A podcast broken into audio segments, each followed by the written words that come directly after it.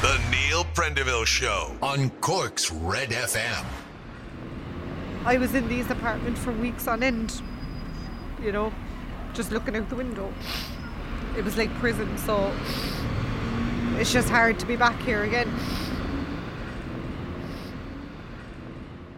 Jamie Nagle got on stage one day and he forgot to get off. I was besotted with him. He was the love of my life. We had this magical wedding coming up. Like my life was perfect. And as the saying goes, if something is too good to be true, it probably is. And it was. When I was wiping my own blood off the wall, I was literally looking at it going, this is not okay. This is a story about love and trust gone wrong. I'm trying to tell a toddler that her father is gone. Is that hardest thing I've ever had to do. I'm Jamie Nagle. I was born in 1993, and then everything went to. Jamie used to always say to me, You couldn't make it up. You couldn't make this up. This is Kathleen's story of falling in love, starting out on a fairy tale journey where everything seemed to be perfect, and for a while, it was. But then it got chaotic. How can a couple go from nothing to supposedly hundreds of millions in the bank, only to apparently lose it all? You couldn't make this up. Kathleen's story, in her own words. I met Jamie through work. I got a job in a very small hotel within Killarney. And I actually I had my own dog grooming business, but it was quite small. So like you know, while I was building that, I was working full time in this hotel, and I met Jamie. We became instantly great friends. Got on so well. He was literally like, it was like somebody you'd meet and like he just, you know, was like he totally understood me and he was very like me in a lot of ways, but he was very intriguing as well. Mm. You know, he spoke a lot about his business in Waterford that he had just sold up. He sold the business, roll on some months and we started dating and I very quickly and very unexpectedly got pregnant on my daughter. Just before I found out I was pregnant, he left the hotel. He was going out on his own. He was decided he wanted to start uh, a business in Killarney of a kind of a, um, a laundry service that catered to hotels for the guests and stuff like that. Mm. And that was his plan. I remember he got a 10 grand loan off some loan company that dealt with uh, student loans. Now, we kind of spoke about moving back to Cork because I'm obviously from the city, so he very quickly like pushed the business to one side, right? And like almost too quickly, but again, I was very sick in my pregnancy. I kind of just wanted to get back home, so I mm. didn't really care at the mm. time. Moved back to Cork.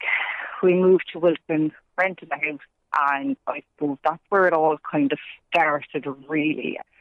He got a job with a company in Cork, started working with them, and everything seemed fine. So he was on a really good wage. I think he started on about a grand and a half a week. He spent a good bit of time with them. Then he started saying that there was a couple of issues with the audiovisual company he was working for.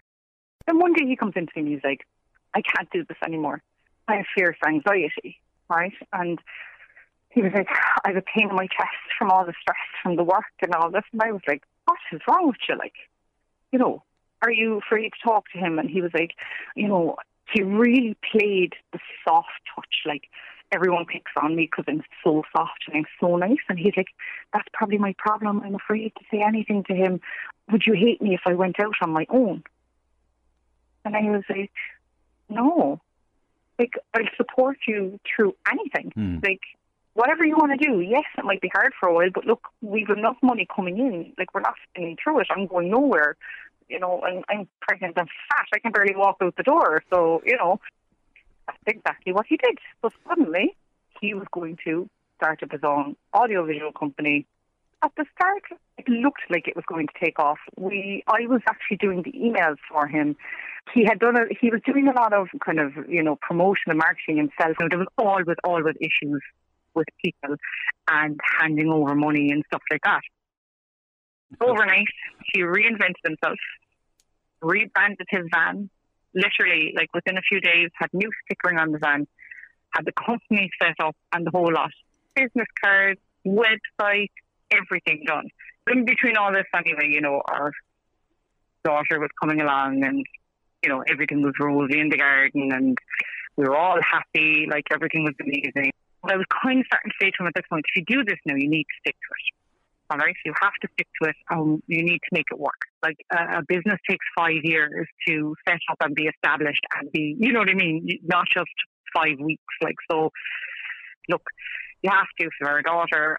We need, you know, to make sure that there's a business there and that there's money coming in and blah blah blah. We did kind of a small networking thing in town with a few people This is Elaine Buckley, marketing and PR executive. I was invited to a networking meeting by a guy named Sean Young. Sean Young did meet Jamie a few times. He even once gave him some business advice on taxation matters. He met him on a few occasions on flights back and forth from Ireland to the UK, but nothing more than that. No business introductions, high finance deals, building projects, nothing. Sean Young runs his own successful business with no connection to Jamie Nagle ever. I was I was just after starting a new job as a regional manager, and I I was just trying to build up my own profile as well. Oh, were So you working for a Cork I- charity, I believe, wasn't that the case? I was, but I never met him again after that initial meeting. He contacted me to say he couldn't make the Chamber of Commerce breakfast, but he had been given the attendees list and he was reaching out to people. So I went along. I knew I was going to be meeting a couple of different people, and then that's the first time I met Jamie and Kathleen. Okay, and, and how did Jamie Nagle strike you? Look, I mean, he would drink the whole lot. Like he had a business plan. They were just launching a new business at the time, kind of an events and tourism business. He was he was chatty. He was he seemed to know what he was talking about. Now I was always very struck from the start about how young he was. Hmm. At the time, I think he was only about twenty five. They had just launched an events company, and he said prior to that he had been running his own stage school. How's it going? My name is Jamie Nagle. I'm 21 years of age and I'm the owner of Theatre Box Studios in Waterford City. It is lovely to see a kid walk out the door at the end of their two hour session once a week with a smile on their face. And, and that, for us, cheesy and all as it sounds, is the recognition that we were looking for that people would come, attend their classes, and go home happy. I didn't know him from, from Adam, so I just went along with it. Hmm. So that Christmas 2018, they were they were running an event. It was like a Santa's Grotto, and they picked me as the chosen charity. So I I worked with them closely for about a month, for kind of the month of December. It was a beautiful setup, but there was a lot of angry parents. Like Santa wasn't there at the hours he was supposed to be there. Santa wasn't very good. He just didn't look the part. So then they, Santa disappeared, and then Jamie himself was being Santa. Why did Santa disappear? Do you know? I don't, to be honest, I- I, don't know. No, they were getting paid, and then there was two teenagers, two teenage girls dressed as elves, and I know they were getting paid, and they're really great. I wasn't getting paid to be there. Obviously, I, I was there from a charity perspective, so I had a little stall set up selling Christmas cards for the charity and stuff. Like you're saying that people had booked times and slots and paid for them. Would they arrive and there was no Santa Claus? Is it? Yeah, and then there was there was one woman I remember one day had a load of small kids and Santa had finished early and nobody had told her. It made no money. They they didn't make a cent off it, and then the charity didn't make any money either. Uh, We made no money from them. I, I had collection buckets and stuff. I made a bit of money. Sean Young was uh, kind of a businessman, bit of an eccentric fellow, very, very nice. Jamie took shine to him, and um, apparently Jamie had approached this Sean Young some time later. Now, Sean had told him that he was going to start working in the UK market in London. So he was branching out into London where the money was to be made. But Jamie wanted to do the same thing. Apparently, Sean Young brought him on board, and Jay came to me one day and said, Look, want to be a little work in London. Now, prior to this, Jay surprised me one morning. I got up one morning, my suitcase was packed. I had never been to London, and he had a note on the suitcase get ready, we're going to London at 1 pm, right? This flight, 8 am. I was like, joking me. He surprised me with a trip to London. He gushed about London. Like, he said the stage school, he brought the students there. Like, he loved London. He mm. was actually a little bit obsessed with London. And he was like, I'm going to start working in London. So he would go to London for like one day a week, and Sean Young would introduce him to all these business people over there. He got introduced to this guy called Max. I knew nothing about him, only that he was a high end um, architect in London, and he was happy for Jamie to come along. And what he would do is he would pay Jamie, 5,000 a week to do audiovisual drawings for really high high end buildings in London and high rise buildings that were going to be built in London. So a lot of these buildings weren't built yet, Mm. but they were on the way and they needed Jamie to lay down the plans for how all their computer systems and everything would talk to each other. Lo and behold, on a Friday, five thousand euro well it was five thousand euros into our account. And I remember saying to him, I was like, Hey, I was like, what about? He was trying to say to me, Don't worry, he said, when you're working in London, the UK market, something like that, that you don't actually pay tax. And I was like, Surely you do Yeah. He would show me documents and say, look here, look, it says it here. At the start, it was once every two weeks he'd have to go over and then he would do all his work in the day. He'd sit down and then when he'd come home, he'd do it all on the laptop and he'd send it over because obviously it can be sent, you know, via email um, or whatever. So this five grand was coming into the account every week.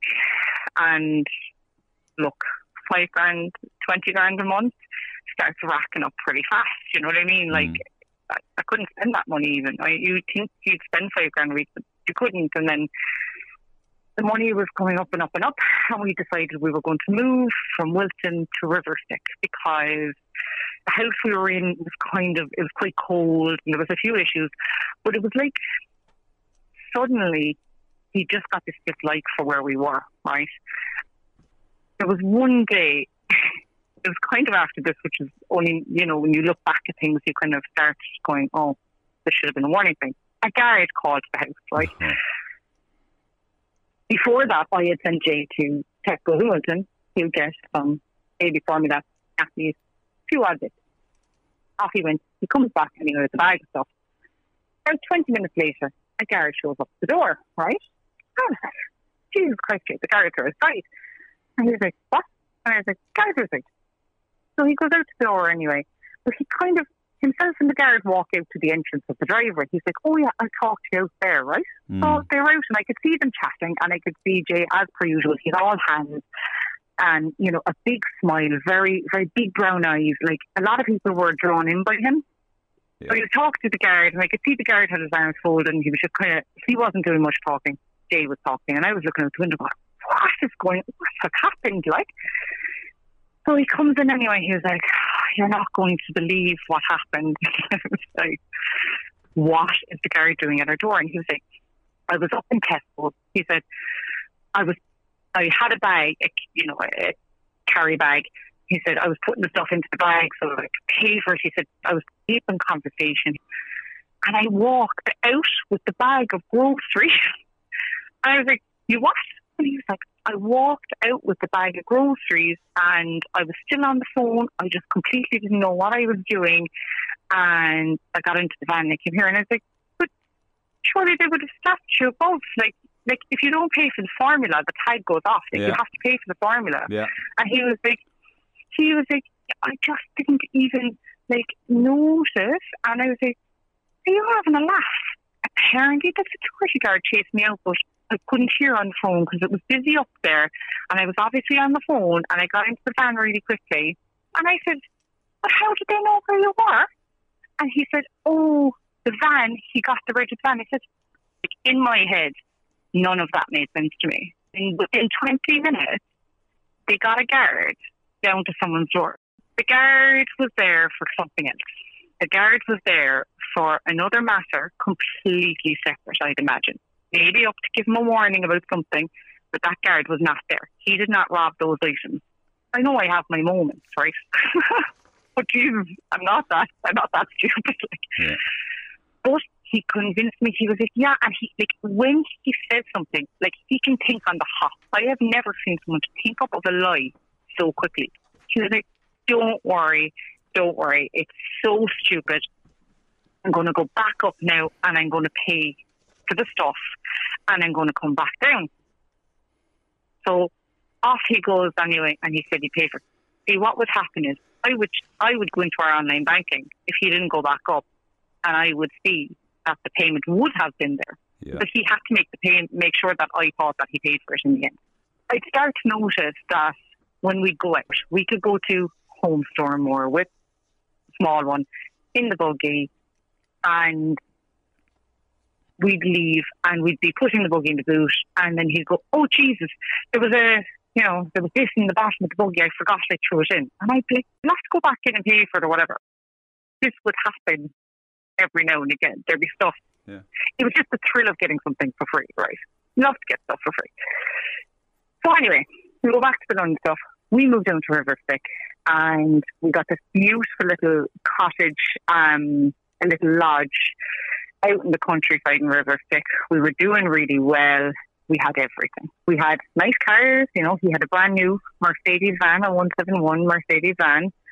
Um, we lived in a beautiful house and everything just seemed amazing. Like it was just, the money was rolling in. Five grand every week, five grand every week. You know, quickly I was up in the 65,000 in my bank account that I'd never seen before in my life. I was like, this is wonderful. Then he started telling me that he was being brought in on a project in London, a very, very big project of a building that was like 50, 60 stories, right? It hadn't been built yet, but it was going to be massive. One Friday came, Jay had been in London, no money came into the account from that. And I was like, so Jay was like, will you, you know, will you touch base with him, just check that everything's okay? And because I was kind of doing the emails for him every now and again, just, you know. So Max got back and he was like, look, I'm having a bit of issues this week with payment off the last project. So payment will be along next week and stuff like that. Next week came and I was like, Max, there's nothing, you know, the payment hasn't been in yet. Jamie's been to London twice. What's going on? So we stopped hearing from Max and I was getting a bit annoyed then because I was like, what is going on? And Jay was like, look, I'm going over to Sean Young anyway for this big high rise thing. They're having a big meeting and there's a couple of people there. So what was going to happen is they were all going to be working on this big project together. And then along came a fella called Brian. These are very, very, very important names, right? Brian, Aaron, and Adam. Aaron was another type of architect that was going to be involved. Max was supposed to have been involved, but nobody could get hold of this Max fellow or whatever his name was. He like they couldn't they couldn't get a hold of him. Like he just seemed to have vanished off the face of the earth. And I remember asking Jamie, I was like, Can I have a look at his website? Like and I remember looking at his website and there was just one page of the website and it says um, you know, inquiries by email only and I said, Hey, is there any number for him? Like, I'll give him a call.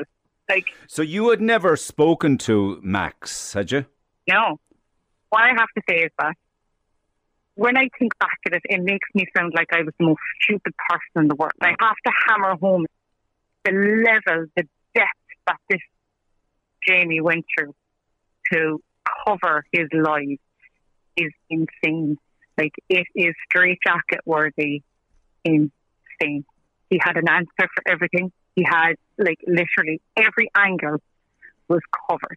The reason I kind of didn't question the Max thing was because the website was there. Max's photograph was on the website, you know, this good looking chap, you know, on the front of his business. I said to Jay, why is there no phone number? And he said, that's how they, they do things in London. He said, Todd, they're so busy. They're never on the phone. It's all email. They'll WhatsApp me, but like on WhatsApp, it's easier. He said, they're never on the phone. They don't have time. The people closest around me would have seen the relationship. Like, we lived in each other's pocket. Like, the fact that he was able to deceive me from a mobile, like, do all this behind my back via a mobile phone, you know, is, is quite, you know, intelligent. Most of it was done by phone. Obviously, he was away a couple of times a week, but, you know, from the beginning, you know, he lived in my pocket.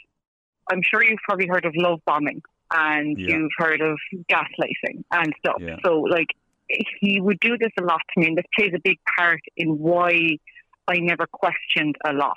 He was constantly saying, you know, like I'd, I'd be like, "Oh, did you call this person today?" And he'd say to me, "No, I told you I'd do that tomorrow." And I was like, "No, no, you didn't." He'd kind of say, "Ah, you just have baby brain." That's what he'd always say to me. So it's kind of relevant in the sense, like as going along in the story, why I stopped asking him questions because I felt silly that I was forgetting stuff, but Yeah. it, it was part of his plan. I genuinely thought I was losing my mind, like hundred percent. I was really questioning myself. he had me very much involved in this London malarkey. He, you know, he'd come back from London stories and like, you know, he, Max would have taken him to these, you know, um, you know, high end restaurants for lunch. And I used to be quite jealous because like I was at home with our daughter and I was like, oh my God, I really want to be in London. I want to be eating at all these places too, you know. know, um, but, know. you know, my family were great, you know, but like at the end of the day, it, it was me. So, and he'd be off in London. So Max vanished and I was getting quite annoyed at it. And then he stopped kind of replying to emails. And I was like, okay, surely to God, you have a number for him. Like, you have to be able to, like, and he was like, he was like, yeah, I rang the number he gave me. It's not answering. There's, there's, you know, it's not even ringing anymore. And I was like, God, I hope maybe, like, maybe he was an accident or something. But That's, you know, I was starting to think down that lines. And Brian, Adam, and Aaron were friends in business, right? Uh, Brian was a kind of a big hotshot. He, he had a finger in every pie. He was into, you know, property management, development, and all that. Um, Aaron was an architect, so he was kind of replacing Max because he was an architect. So Aaron, Aaron is the biggest part of the story, and himself and Jay hit it off quite well. From what Jay was saying, he was like, "Oh, this guy Aaron knows so nice, blah blah blah."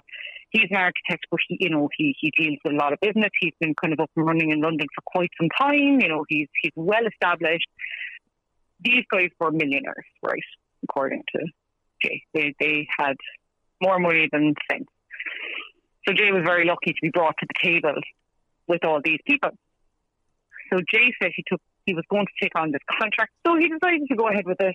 And because he was dealing with Sean Young, who was heading the project, Sean was only an architect here, but he was he was really going for the big shot in London. And I was like, you know, this is this is huge for Sean to be basically project manager of this entire thing. So he was getting all the team together. What was it going to be, incidentally, that what was being built? Um, I think it was um, a multi-story office block and apartment building. Okay. So it was going to be combined. I think you know office block and then top floor, say the apartments or something Okay. like that. Okay. Um, but it was huge. Like it was at ground floor level at the moment. They only had apparently the site was only cleared and it was just being it was basically at ground level. Okay. So I thought this was hugely exciting. And then because Max had gone, I was like, you know, like the money just stopped, so there was nothing coming in. But obviously, we had about sixty grand in the bank, so like, that's a cushion for a while, Mm. you know. Mm. Um, but again, we were planning, you know, we were planning a wedding, and we still had bills to pay, and you know, I was like, okay. You know, and he was travelling to London over and back as well, which was costing money. So I was like, look, let's just try to get back on, you know, the payments and we, you know, get the work in and make sure we keep going. The whole thing was that basically, like, he wanted to be rich. He wanted us to be rich and leave a really, like, fruitful life with all this money. Yeah, yeah. I had the perfect fiance, doting, loving, caring. Every time he came back from London, he brought me Tom Ford perfumes. Like you're talking 250 euros of perfume, makeup. Like I had everything. I really did. Clothes, whatever, like whatever I wanted, I had it. He, you know, if I if I if I mentioned something or if I saw something on TV, like he, he would buy it for me. Uh, Like I'd forget about it, and he would just come home from doing it. I'm like, oh my god, you remember that? Like he was, he remembered everything he was really on the ball with everything. He paid so much attention to details in, in every aspect in his life. Like there was, it just seemed that he was just so in tune. Then this Aaron guy comes along, and Aaron starts emailing me. He was like, "Hey, look, Brian's a bit of a shit. I really want to work with Jay. I think we could do something really good together." And that's where Aaron came in. Himself and Jay were literally like apparently inseparable they were always in, like he was never here, but Jay was always going to London.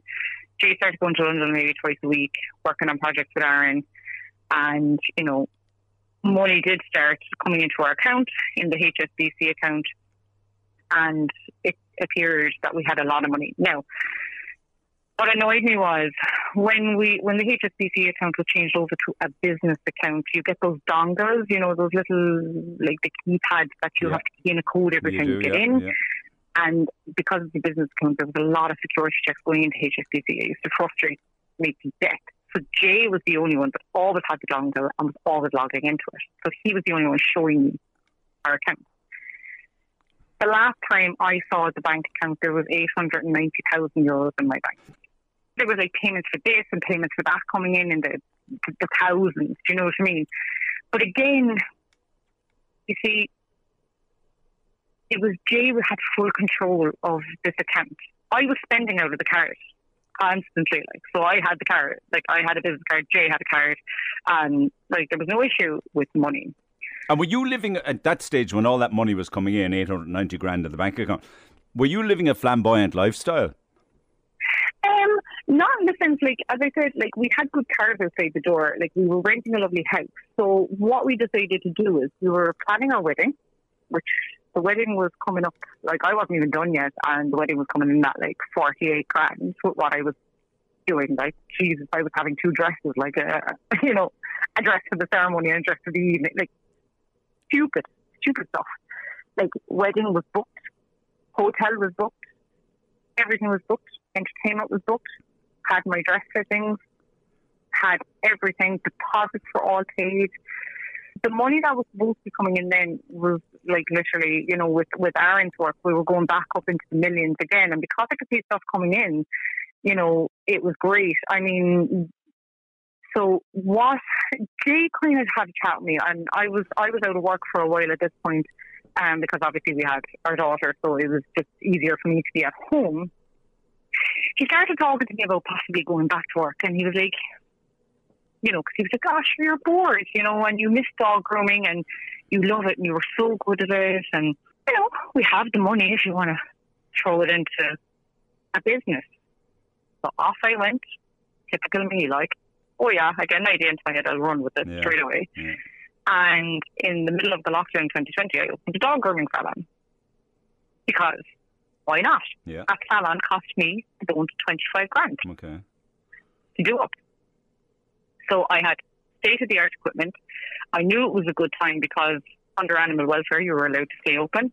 Um, the dogs were in absolute dire state coming into me because they hadn't been groomed in so long. And people were nearly chomping at the bit to get into me. I had to hire someone straight away, right? I was so busy. And in this time, because COVID had happened, we had to put our wedding on hold. Now, COVID was the best thing and the worst thing that happened to Jamie Nagle because it bought him time, right? Also, at this point, we were looking to put a deposit on a property in um, West Park, and this property was worth eight hundred thousand. We were going to put a deposit on it because we had the promise of all this money coming in with all these jobs that Aaron, and there was obviously money coming in. And Jay came up to me one day when we had hit our first million and had the bank um, the screen open on his laptop with the logged into the bank account, and it was like 1.1 million uh, pounds sterling because it was the HSBC one. And I remember going, "Holy crap!" Like he showed it to me. So I nearly wet myself when I saw that. I was like, "I can't believe it. We're we're millionaires. Like we're officially a millionaire. Like you know, this is crazy." And he was like, "Yeah," and he had said at this point he was setting up his own business in Cork as well, right across from my salon, which was called DSS, Digital Signage Systems. This will be very important as well because this is how we caught a lot of Cork people. So along comes DSS. So he sets up this beautiful big office. You know, he kits it out with iMac, the whole lot, hire staff, including one of my close friends' husbands to be, you know, to do the installation. He was going to take him under his wing and train him and stuff like that. So he has his Cork business going along. You know, the money is coming in. We got paid from um, Sean Young, and Marie sent us money for jobs that Jay was going to work on with her over as well. But there was literally money coming from everywhere. After that, the money, according to Jay, was going up and up and up. We were starting to go into the millions as in like it was getting bigger and bigger and bigger and bigger and more and more people wanted to work with him and Aaron was like so happy. Aaron then started, you know, contacting me via WhatsApp because he was like, it's easier on the go than emails and stuff like that. And I was like, Grant, I got to know, I knew Aaron over the space of two years. So, like, I got, I suppose, chatting to him regularly because I was dealing with Jay's schedule and we were talking all the time. So the three of us were always, always chatting. and I always said to Jay, I was like, Jesus, Aaron seems like the male version of me. He was very similar to me, similar sense of humor, like, you know, very similar in the things he liked. I, you know, he spoke to me about his ex-wife and his two daughters. One of them had autism and I got to know him quite a lot, but I never met him. He talked to me regularly, and it was like I got to know him. I felt like I was getting to know him, and I was like, I was in Jay, I was like, Jesus, I can't wait, you know, to meet all these people. I can't wait to go to London. There was a couple of times I was supposed to go to London, and they just never happened. I think one night, one night I was definitely going in the morning, and it was around one o'clock in the morning, and I heard crying, and Jay got up and ran out, and I kind of dozed off and came kind of woke again. And he was like, she has a temperature. And I was like, what? Jesus, that came on fast. And he's like, I just gave her some Calpol. and I sent her back to bed. I didn't feel comfortable the next morning going to London. And I was like, Jesus, I can't, I can't leave her with my mom now if she's sick. My mom was, my mom was staying over. And the next morning I got up and my mom was like, what are you doing here? I thought, you know, she was still in bed. Like, what? I thought you were going to London. like, we were supposed to go at like five o'clock in the morning Yeah. at the airport, whatever. And um, I was like, no, no, she was sick. Um, I couldn't go. And my mom just kind of looked at me. And I just never forget the look on her face. It was like, my mom knew. Up next on You Couldn't Make This Up. I feel like Jay is my brother. Did you know that Jay saved my life? If you want to come to London, I can set you up a place. Look, I've loads of property. My mother-in-law has brought cash on her. I can't remember was it fifteen or fifty thousand pounds anyway, right? I checked every pot. I looked in the drain pipes and nothing.